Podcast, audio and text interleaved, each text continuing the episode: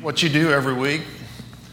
So, uh, isn't it neat to be in a church where you got people uh, singing, worshiping, raising children, adopting children, having children?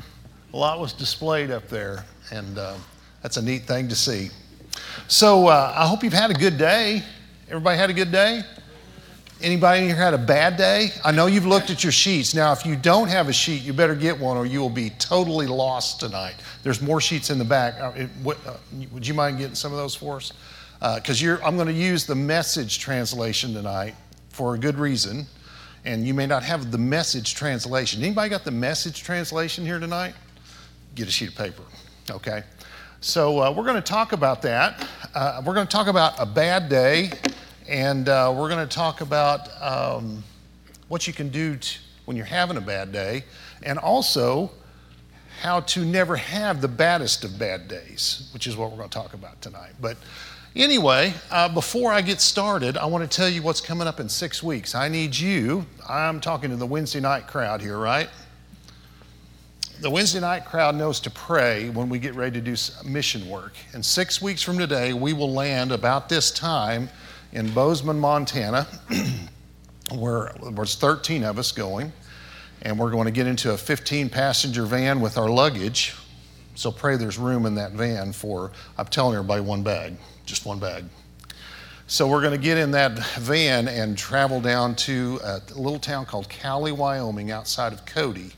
The North American Mission Board is, uh, has started a church about four years ago and a gentleman and his wife, who worked for Samaritan's Purse for about four or five years, felt the calling to help plant a church out there. So uh, it's in the middle of cowboy country, and uh, it's also in the middle of Latter day Saint country. There are five little communities, all within five to seven miles of each other, and it's a predominantly Latter day Saint community. And so we, as Southern Baptists, are planning a church out there to have a Southern Baptist uh, influence there. So they've done well. They're meeting in a, a, little small community center that's a big log cabin. It has a gymnasium in it. It's an amazing structure. Uh, they now have over 100 people coming. And so they've tried vacation Bible schools, they've tried backyard Bible clubs, they've tried, you know, other little small Bible studies in homes. And they found that none of the traditional things worked out there. But the one thing that everyone does out there is rodeo. Problem is, all the real cowboys get in there and they're real competitive, and all the uh, barrel racers are very competitive, but there's nothing to teach the children how to do that sport. So the pastor who's moved, who's moved out there is, has a horse training background. So he decided to do a children's rodeo. And he thought that the people might come, and during the middle of that rodeo, they'd have somebody shoe a horse take just a stick of steel and bend it and, and just forge it through the fire and everything. And while he's bending that horseshoe and showing all, how that's done, he's, he's using the analogy of how God takes us and refines us through fire and brings us into a new person and how we're born again a new person with purpose. And so as he's shoeing that horse and putting on there, he's sharing the gospel. Well, 400 people in this community, there's only 200 people in the community, but 400 people showed up to this rodeo. So when we went out there to find out, we, I met him at the, at the last year's convention. And uh, so he just said, what, what can we do? I said, What can we do? And he said, You can help me with this rodeo. I need you to send a support staff out to help do concessions, face paint the kids' little faces, uh, do the blow ups, make sure that not too many kids are jumping in there and you know getting each other hurt. We're just going to be behind the scenes, uh, cooking and, and serving, so that the people in the church can be out with the people in the community. So 13 people are leaving six weeks from today, and it's costing us about $1,000 a person to go. Uh, the church is going to help with some scholarships of that. They, we help with about 25% of the money for the scholarships, but some of the people aren't fully funded. And if you want to help towards help sending someone or obtaining food, it's going to cost about $1,600 worth of concessions. So, anyway, if you want to help, send us. Um, see me, uh, call me, whatever, and I'd be glad to, to talk with you about it. So pray for us six weeks from today and the Water of Life Church in Cowley, Wyoming. Please write that down. Water of Life Church, Cowley, Wyoming. God's going to do an amazing work there. So, anybody in here had a bad day? Is anybody in here ever had a bad day? Okay, Monday was a Monday afternoon. Monday morning wasn't bad, but Monday afternoon was a bad day for me. And I had to have an attitude adjustment, my wife said. So I got one. You know, and it actually turned out pretty good. But I had some things go wrong, some things that just, you know, I was hoping that would go different didn't. And so I had a kind of a bad day. And it was really interesting that I read in my morning devotion the next morning this story. and as I read this story, I didn't know whether to laugh or to cry or to pray or what to do. I, it was just absolutely hilarious. Can I share it with you? This is, well, I titled this story, this is my own title. It's called A Typical Man and a Helpful Wife. Okay? A typical man and a helpful wife. According to a true story in a Florida newspaper, a man was working on his motorcycle, got my attention, and he was on his patio working on his motorcycle, and his wife was inside the house in the kitchen. The man was racing the engine, and somehow the motorcycle slipped into gear. Still holding onto the handlebars, he was dragged through the glass patio door. Jimmy, do you hear an insurance claim coming?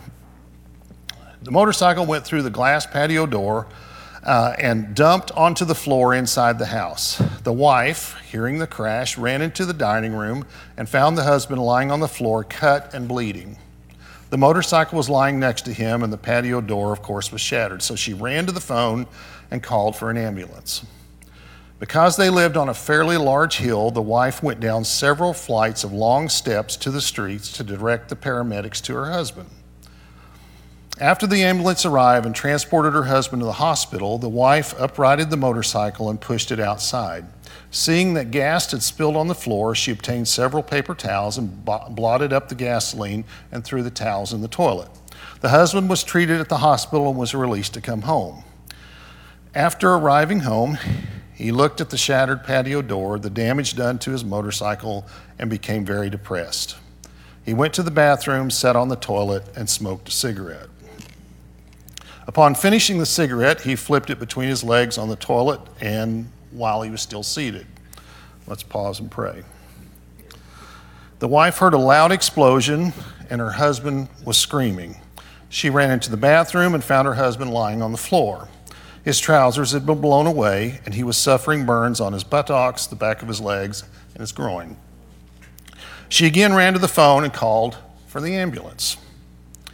The same ambulance crew was dispatched, and the wife met them at the street. The paramedics loaded the husband onto the stretcher and began carrying him to the street.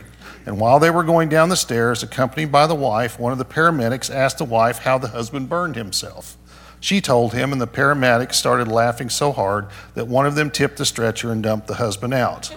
He fell down the remainder of the steps and broke his arm.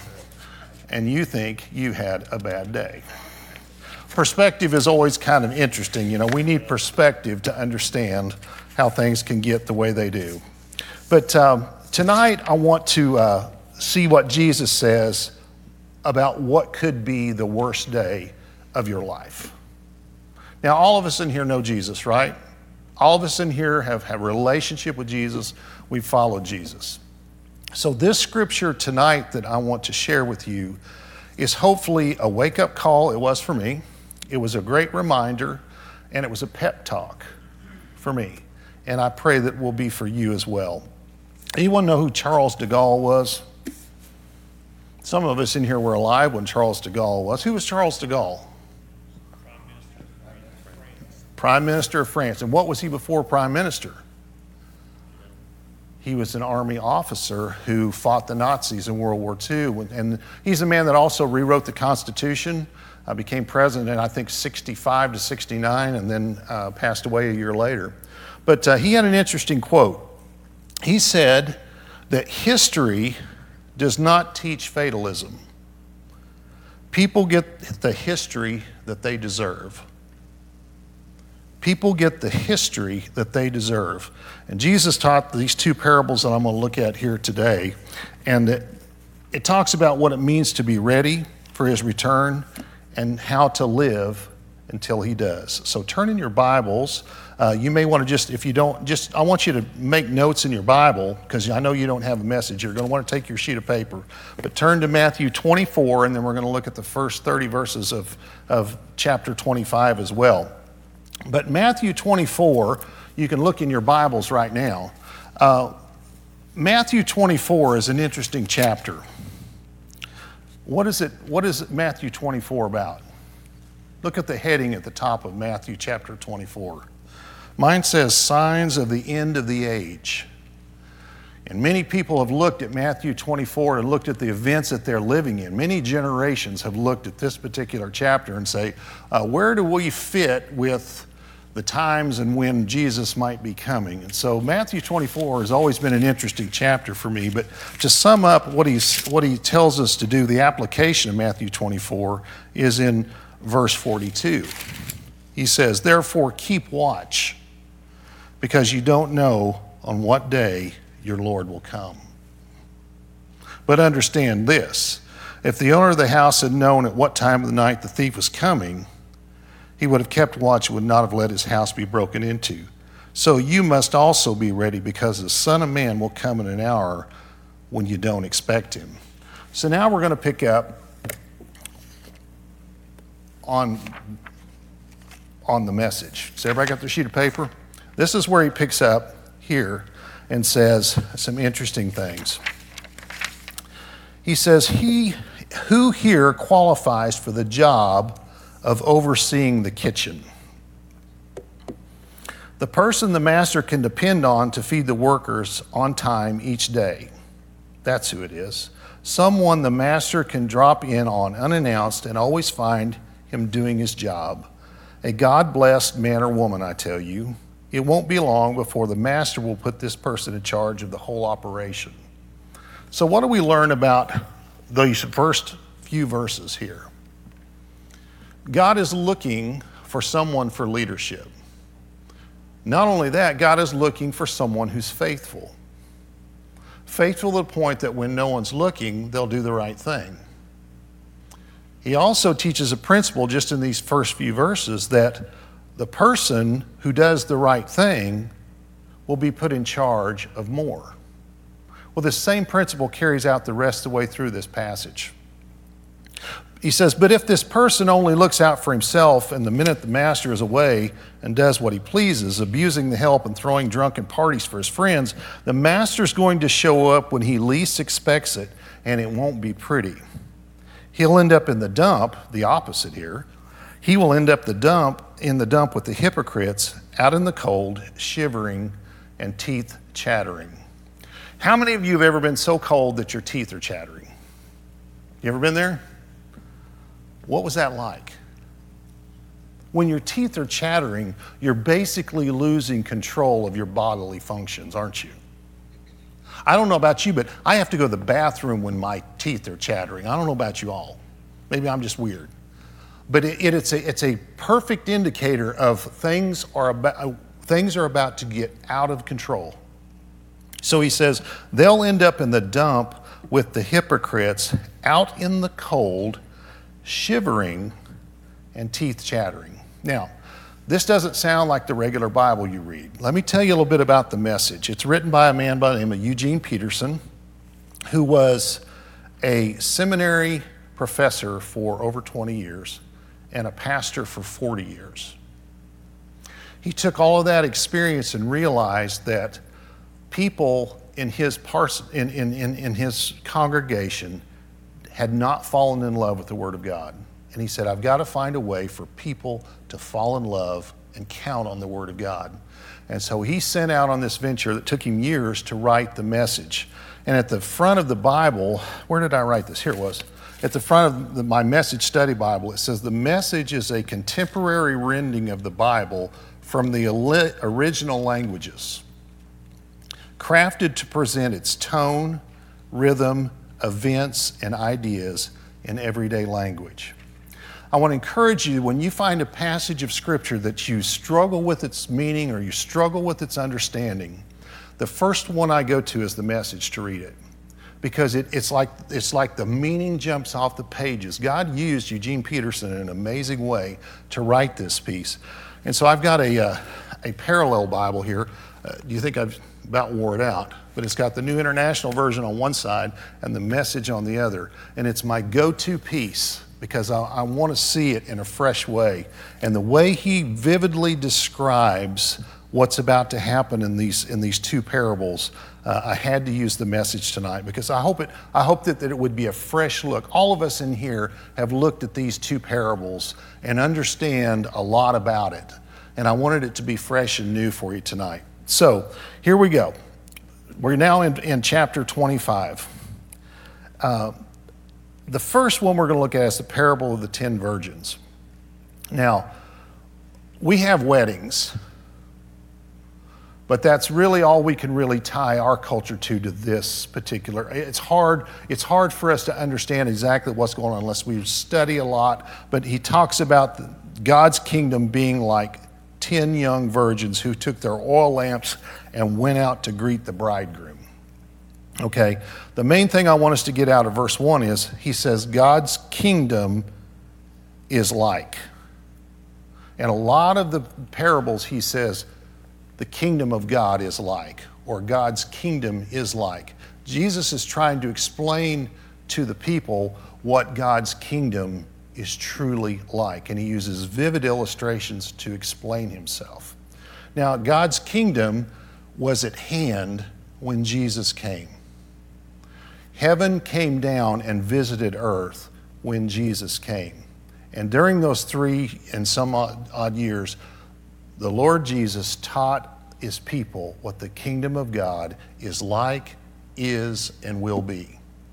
So as we look at this tonight, he says God's kingdom is like 10 young virgins who took oil lamps and went down to greet the bridegroom. Five were silly, and five were smart.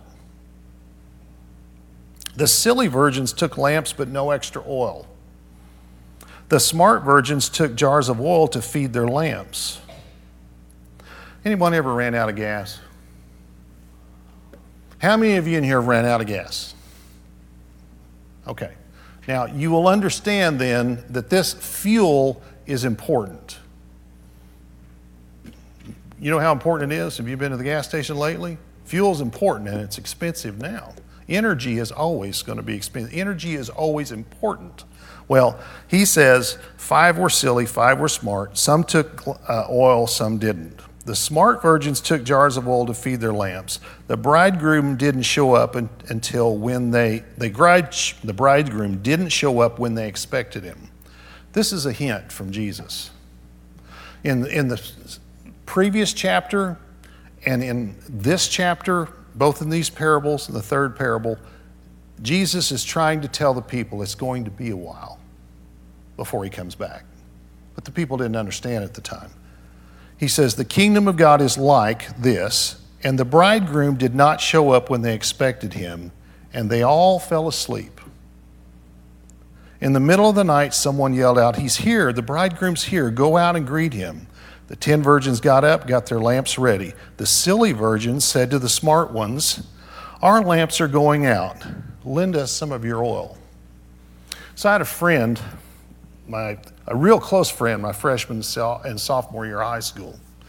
Dave, I won't use his last name because you may know him. I doubt you do, but you know, I'm on television. I don't want to slander this guy too bad and let somebody else know. But Dave was a charmer. Shell knows exactly who I'm talking about. He was a charmer. He never had to plan for anything, he never had to earn anything, and he just got by with, hey, you know, uh, I need to borrow your car because I haven't gone out and got a job and you know got one, so I need to borrow a car. Have you got $15 I can borrow? And then when he finally got a car, I need some wheels for my car. Could I borrow some money? And it wasn't just me, I wasn't the special one. He did this to everybody. He was one of those silly virgins that he's talking about in here, the ones that never planned for anything, never really took uh, uh responsibility for anything. So I understand these virgins here vividly because I had a, a perfect illustration of a, of a good friend the same way. Now, here's what I didn't tell Dave But this is what they told the virgins. They answered, There might not be enough to go around. Go buy your own. They did, but while they were out buying oil, the bridegroom arrived, and when everyone was there to greet them, had gone to the wedding feast, which is where they wanted to go, the door was locked. Much later, the other virgins, the silly ones, showed up and knocked on the door, saying, Master, we're here. Let us in. And notice what he says. He answered, Do I know you? I don't think I know you. So stay alert, Jesus says. You have no idea when he might arrive. Another hint that he was trying to tell them. But what I need you to learn, and this, I'm not going to spend a lot of time on this parable here. What I need you to learn from this is that every person is responsible for their own faith. Everyone is responsible for their own condition, their own spiritual condition. A lot of people think they're going to get by because their families are members at First Baptist Church. And I've always gone to church with them, and I've been there, I've been faithful. No, you're responsible for your own spiritual condition. And we sometimes need to be like the smart virgins and say, no, you need Jesus. You need to get salvation. You need to take care of what's important. I've already done this. You need to as well. I can't help you, but Jesus can. And he says, So stay alert. You have no idea when I may arrive.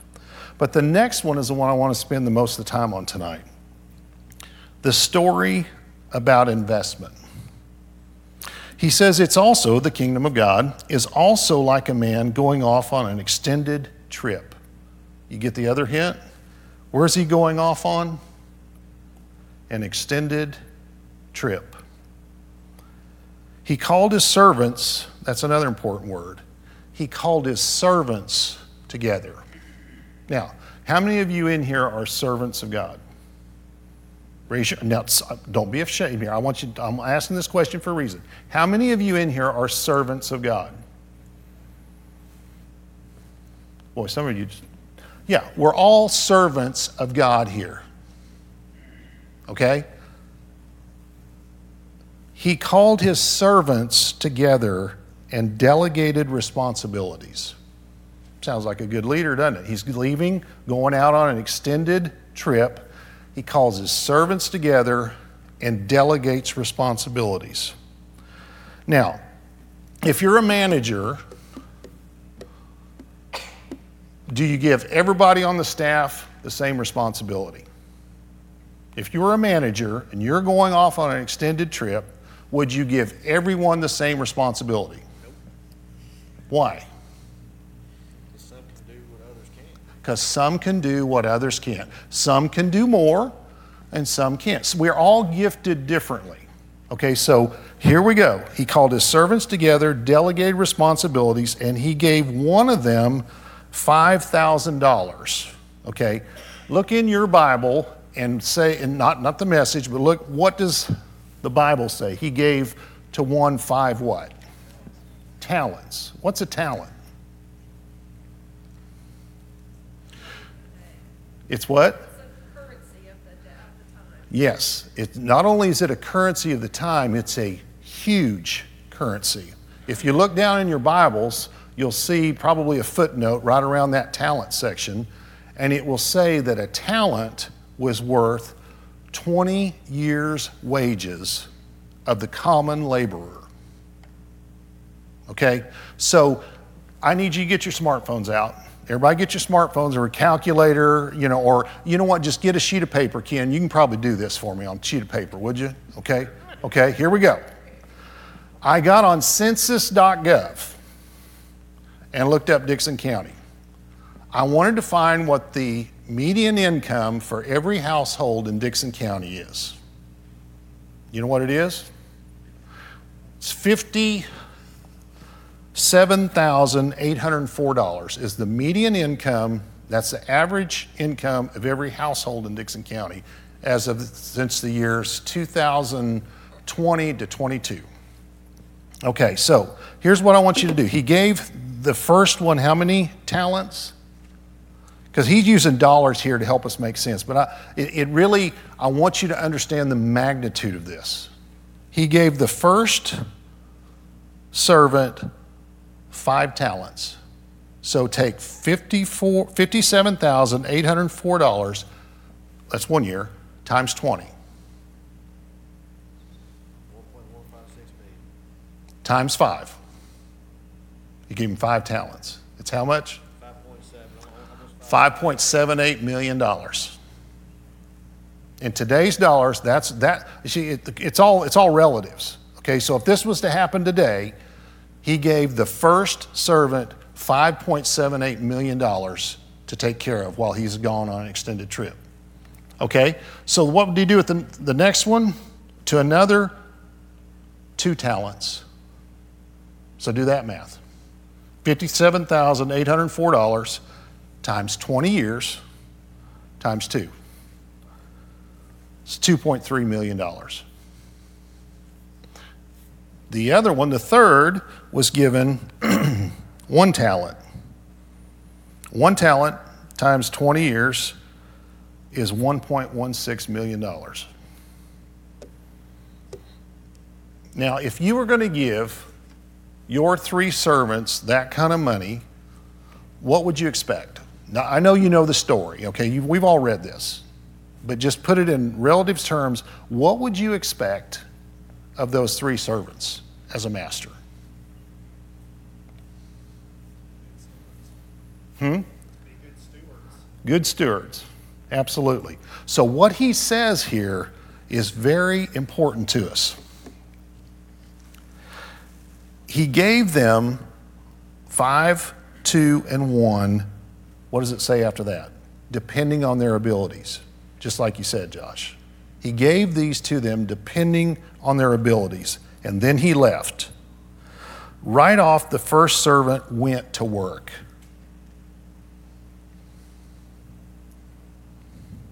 Doubled his master's investment. The second one did the same.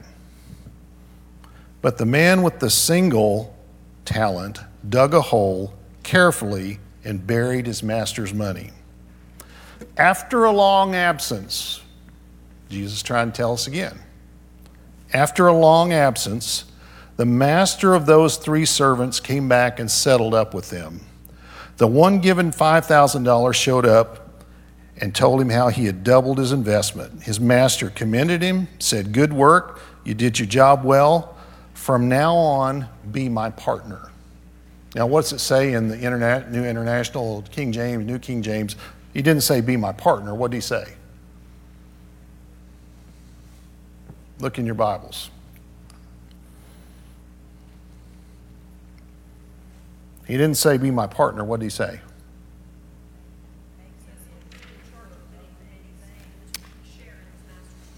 Some would say he'll, he'll make you a ruler. You know, and he also said somewhere else in the Bible says, "Be faithful in, little, in the little things, and I'll make you ruler over much." They became rulers. They became partners. Okay, so flip the page over. The servant with 2,000 showed up and he also doubled the master's investment. Do you notice the five and two talent man both did the same? They accomplished the same results. They both doubled their investment. His master also commended him and said, Good work. You've done your job well. From now on, be my partner. The ser- servant given 1,000 said this. Now, on the surface, the one talent guy is very eloquent with his, with his, his, his uh, he, he blows sunshine up his nostrils. He, he's, he makes all the right sounds. But look what he says Master, I know you have high standards. A compliment. You hate careless ways. Compliment. And you demand the best. Boy, this sounds like a great employee to say, Oh, I just love my boss. He has all these credentials, he has all these qualities, he wants high standards, he wants, he wants us not to be careless in the way we act, he, want, he demands the best, and he makes no allowances for error. But here's the only truthful statement he makes I was afraid. That's the only truthful statement he makes. I was afraid. I was afraid that I might disappoint you. So I found a good hiding place, secured your money, and here it is, safe and sound, down to the last cent. You know, if, that, if he'd went first and the other two had gone second and third, this might have even sounded good to a rational human being. You know why? Because this is where Christians are today. I'll explain here in a minute. Look at what the master said. Was the master happy? The master was furious. Has a boss ever been furious with you? I hope you've never been there. But you, well, that's different. You can, that's a whole different story, you being furious with your boss. But with your boss being furious with you, I've, I've had the, well, I shouldn't say that because tomorrow it could change. I've never been fired. I've never lost a job. I've been very thankful. I was laid off for a few months, went and got two, two different jobs at two different aircraft companies, led people to Jesus. One of them is now as a minister of music, and the other one's a, a preacher, preacher, and they called me back to work there. And then I quit on my own terms later on. But I've never lost a job and I've been very thankful for that. So I don't know what it's like to have a master furious with me. But here's what he said The master was furious. That's a terrible way to live. It's criminal. Listen to me. Listen to the word of God. It's criminal to live cautious like that. If you knew I was after the best, why did you do less than the least? If you knew I was after the best, why did you do less than the least? The least you could have done would have been to invest with the sum with the bankers, where at least I would have gotten a little interest. Take the thousand and give it to the one who risked the most. Take the thousand and give it to the one who risked the most. And get rid of this play it safe who won't go out on a limb person and throw him into utter darkness. I don't know about you, but I don't ever want to be a servant of God and Jesus say to me the things that he's explaining that he will say to those who are one talent people who choose not to do anything with the one talent, but to be fearful, to be lazy, to be cautious, so cautious that they won't even do anything with what God has given them. So here's where, here's where, here's the pep talk coming.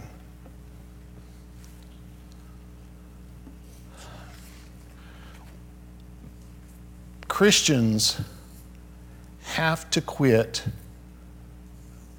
being worldly. Christians have to stop looking at other people and comparing themselves to one another. Here's, here's what it is we all want to be five talent people. And when we're not five talent people, here's what we do. Well, here's where I was. Dave, Dave, you know, got something out of everybody, didn't have to do anything. My senior year in high school, Dave pulls up my car's broke down. I'm trying to put a transmission in it. I'm trying to figure out how to pay for this transmission. And Dave pulls up in a brand new Trans Am. His daddy bought him a new Trans Am for a senior year in high school. And I was upset, jealous. Felt like, you know, he didn't deserve this. The fact of the matter is, none of us deserve anything we get. And the fact is, some of us can do more than others. Some of us are just gifted more than others. Also, the fact of the matter is, is that we all have been given a gift. And, and it's not about who gets the most, it's what we do with what we've got. But here's where we get to the American church. We don't deal with what we've been given. We are, con- we are convinced that if we go to church on Sunday morning and Wednesday night, we've done our thing. We're, we've exercised our gift. We've accomplished, we've arrived. We're, we're there. And that's not what, this is where we come to worship but the world that God has given us, the things that He's given, the relationships. Well, let me just tell you four important things, and I'll, and I'll come back to. We have God has given us relationships, He's given us finances, He's given us careers, and He's given us a walk with Him as far as responsibilities, major responsibilities that we're supposed to do something with. Those are talents. Those, those are, it's not just money, it's also our careers, it's our walk with God, it is our relationship, it is our family, our friends, our coworkers, our classmates, our neighbors, our associates. You know, you people, you work with people and you have people in the neighborhood that you don't call them friends, but you associate with them. How many people have you been just around this much and they've made a large impact on you? You don't know where they live, you don't know uh, all their financial condition, you don't know all their personal background, but they made a huge impression on you. And you change something in your life or you decide to see something differently just by an association. We forget the power and the influence and the talent that God has given us on this earth, and we don't use it wisely. We bury it. And sometimes we bury it in these chairs. And we come and we sit on it Sunday morning. We come back on Wednesday night, we sit in it again, and then we go home and we just live our life. But our talent's buried within the church walls, and we don't apply it where we're supposed to be. So there's three things that I want you to ponder. There's hopefully you got a pencil and paper here tonight. I want you to think about these things. The first thing is we must realize that everyone gets an uneven amount of opportunity everyone gets an uneven amount of opportunity. Some of you in here will inherit, it, inherit a fortune. Now, a fortune is, to some people, it's $1,000.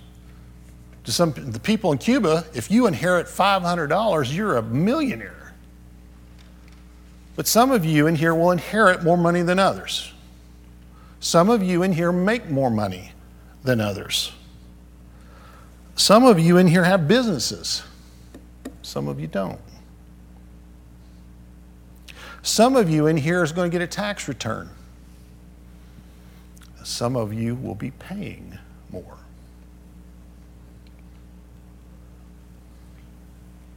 Some of you set aside your first fruits of your labor, and some of you don't.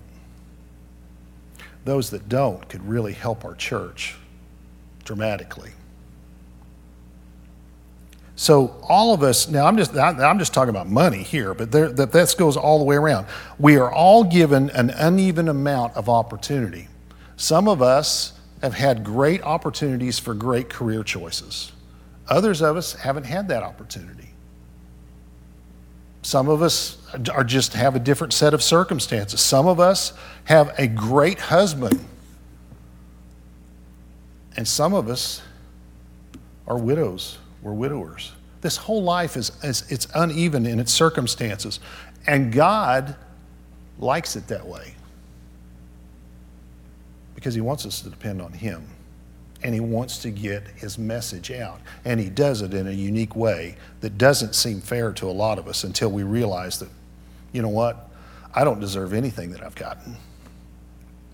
So we have to realize that everyone gets an uneven amount of opportunity. Number two, everyone is held accountable for what they do with their opportunity. You're going to be held accountable for what opportunities the Lord has given you.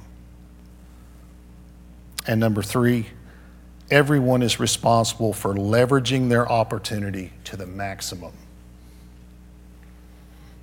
The reason for that is Jesus said, Look, very good Job well done. Now be my partner. Very good. Job well done. Now be my partner. But also to the one who did nothing and hid it, what did he say? That's a terrible way to live. It's criminal to live cautiously like that. If you knew I was after the best, why'd you do, the, le- the le- do, do less than the least? Church, don't do less than the least with your opportunities. I'm afraid that we've taught our people to be too calm, cool, and cautious in this world, we, to be too safe, not to take risk. Jesus took a risk every single day. Jesus feared no one or nothing. They knew they were out to kill him. He knew they were out there. He knew that they was out to kill him. He continued on all the way to the end. He had nothing to lose. And guess what? Neither do we. We have nothing to lose except temporal things. Our life's already secure. Our salvation is secure. Why do we live cautiously? Why do we live like scared people? Why do we bury our talents when we should be leveraging our opportunities to the maximum? So, the last thing, and then we're going to get out of here. Take advantage of relationships. God has these relationships in your fam in your life for a reason. Don't forget your family, friends, coworkers, classmates, neighbors, and associates. Be the witness. Number two, your finances. Use those finances for the glory of God. Your career. It's your daily chance to exercise your gifts and talents. Nobody, your, your spouse knows you well, your family knows you well. The only other people that know you fairly close to that is your work counterparts, the people that you work with, eight to 10 hours a day, five days a week. It's your daily chance to exercise your gifts and talents. I heard about a guy who wasn't the leader at his shop. He wasn't the boss. He wasn't the second in charge. He was a, he was a common laborer. And his expression that he told everyone in the warehouse and also those that worked upstairs in the offices was Today's the best day of my life because I know Jesus. Today's the best day of my life because I know Jesus something happened one day in the warehouse, and he was would hook on huge pieces that would hook onto slabs of, of granite, you know, like granite for your countertops and kitchens. And somehow the two clamps didn't get caught right, and, and the slabs of concrete or slabs of granite weighed approximately a thousand or so few pounds a piece. And the jaws didn't grab it, and the slabs fell on the man, and he died. Just it happened last summer. He had such an impact in his work community that everyone showed up, and even the spouses and many of the kids, because this man had such an. Everybody knew about this guy and who he was. He was a interim preacher. He'd go around to different churches and preach, and uh, every day is the best day of my life. He'd say because I know Jesus. There was one man that worked out there that refused to listen to this this talk, and when he lost his life Two days later, he gave his life to Jesus. If you think you're not in your work environment to make a difference, you have buried your talent. You've lived cautiously. You've lived criminally. And you have done the less, done less than the least when we live this way. Well, this man made such an impact that people are crying all over North Alabama a year later. And they have decided to make things right in their life. A man who wasn't on the leadership or wasn't in huge and, and successful in the world's eyes, but boy, did he make a difference. Number four, I want to talk to you about your walk with God. How's your walk with God? If we talked about the maturity of your walk with God, where are you? I wrote these down as I was thinking about it. Are you an infant? Are you totally dependent on others? All, how many of you in here have had an infant, taken care of an infant? Are they not totally dependent on others? In your walk with God, are you totally dependent on what the pastor preaches, on what the Sunday school teacher teaches? On, on are, are you just having to get from them that daily dose so that you can go on in your Christian walk? You're an infant. Are you a toddler? You can feed yourself. I think that's right. Michelle, can toddlers feed themselves?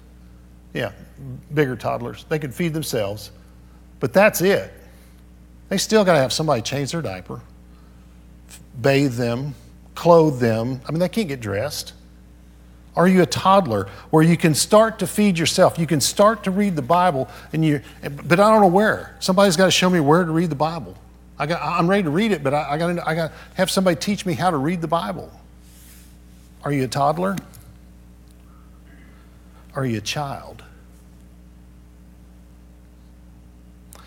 You're a learner. Everything's new. That's why we send our children to school. They don't know nothing. We got to teach them everything. They don't know nothing yet. Are you a child? But are you a teenager? Are you a teenager in your walk with God? Here's what I wrote down about teenagers they begin to experience some responsibilities, but they can't be trusted. I was a teenager, I couldn't be trusted. When I was 14 years old, you don't have restricted driver's license. Y'all get a restricted driver's license when you was younger? You could drive back and forth to school, and you could drive back and forth to work, but that was it. So mom and dad went off on an extended getaway. Okay? They walked they went on an extended 3-day weekend. Todd, you can drive to and from work and to and from school. I've already wrote down the odometer and I know how long how far it is to work and how far it is to school and that odometer better not say anything more than that. No problem, dad. No problem. So I thought, okay, he's got this figured out. It's three and a half miles in, three and a half miles by. That's seven. Then I got two miles over to work, two miles back, that's another four. So that's time three days. I did all the math. I said, okay, I need to run about 67 miles off this car and then disconnect the speedometer cable. So I ran the miles off the car and pulled it up there and crawled underneath, disconnect the speedometer cable. I put a plastic bag over it, shoved the plastic cap in so water wouldn't. I was smart. And I went all over. I drove all over the place. Had a great three days. Come back in, dad looked at the odometer, good. Are you a teenager in your walk with God? Is God encouraging, telling you the rules of what it's supposed to be, and say, oh, wait a minute, I know how to do it. You know, I know that I'm not supposed to do this, but I can do this because it doesn't say that, and I can do this, and everything's fine. No, you can't be trusted. I don't know where you are in your walk with God, but if you're struggling with the Word and trying to get around and find loopholes in this, you're a teenager. You've got some responsibilities. You're starting to learn some things, but you can't be trusted. Have you become an adult? You're responsible for serving God and others and leading others. That's a good place to be. Become a mature in your faith. You've got a good walk with God. I got 40 seconds left, so here we go. This is where a lot of us, self included, lie. Are you an older, mature adult? I'm an older adult, and I'm working on the mature, but are you an older, mature adult? Do you know what you can do are when you're an older, mature adult with your walk with God? You're a mentor. You're a person who teaches others by your example and by your experience.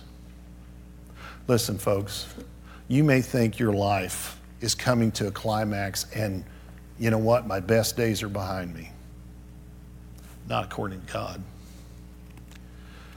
You've all had grandmas and grandpas, right? You've all had someone older in your life that made a difference. They said something, they cautioned, they did something that made a difference. I had a grandfather, I had a grandmother, and I fell to pieces the day they went to heaven for all that they've done for me. Don't lose, don't, don't let your physical body that's not what it used to be, Ken. We're not what we used to be, right? Don't let that stop you. Be an older, mature adult because some days, some of your best days are today if you're being a mature adult. So, I guess what I'm trying to say through this is Jesus taught these two parables to tell us what to watch out for and how to live until He comes. Some of us in here are five bag of talent people, some of us are two bag of talent people and some of us are just one talent people. But let me tell you something. As I studied this, the one talent person doesn't stay a one talent person if he does what Jesus told them.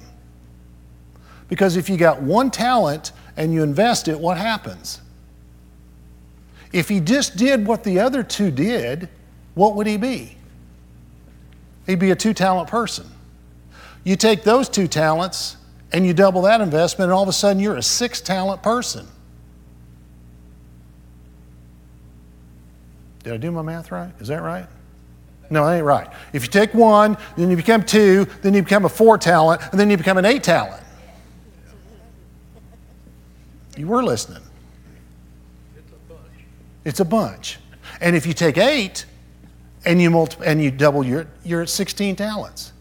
See, we don't understand what God's trying to teach us sometimes. We want to sit around and cry because I'm just a one bag of talent person. You just be obedient, do what you're told, and all of a sudden you're a 16 bag guy. And you know why I know that? It's because I was a one talent guy. Michelle has a brother that was a five talent guy. But the five talent guy did what the one talent guy did. Mike had scholarships. What is it? The is it the ACT or the SAT that's to get into college? Which one is it? Huh? Yeah. Okay. Well, but his score was way up here, had all the potential. He even thought about the ministry. But then he decided to do it his way, not God's way. Meanwhile, his brother and his sister, sat back there in the back, they weren't the special one. Mike was the special one. Today, the one talent brother is a pastor at a church. It's been pastors in big churches and small churches, doing very well. Mike's one talent sister sitting back there married a great guy, has a successful business downtown, She's raised five kids. Now we have 11 grandchildren, or is it 10? Well, how many is it? Huh? 11. Yeah, we got 11 today. you know where Mike's at? Living in a trailer house, a custodian in a college, an alcoholic, and has already used up all of his vacation. It's April 20th because he buried his talent.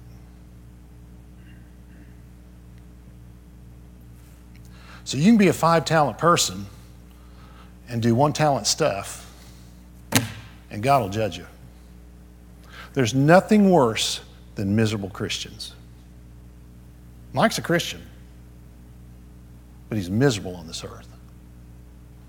And he's, and he's, he's, of, he's of no influence. And you know where his walk with God is? He's totally dependent on others. See, there's something about doing something with what God's gave you. The last thing I told you, everyone is responsible for leveraging their opportunity to the maximum.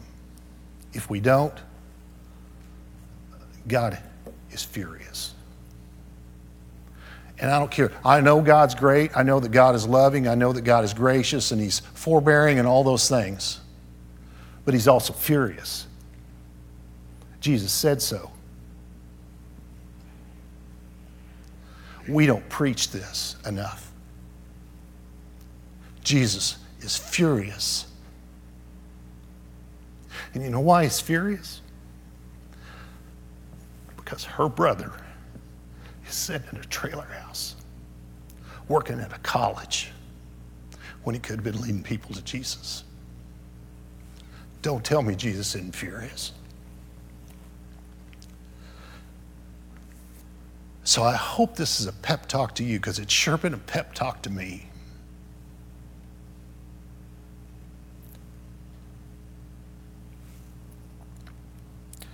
And I don't want to stand before the Lord at the end of my days and He say, It's a terrible way you've lived. It's criminal to live cautiously like that. If you knew I was after the best, why did you do the less, do less than the least? Instead, I want to be the one who says, Well done. You're a partner. May we all be partners. Let's stand. We'll go, to, go, go home. Let's stand. Jimmy, would you close the prayer tonight, please?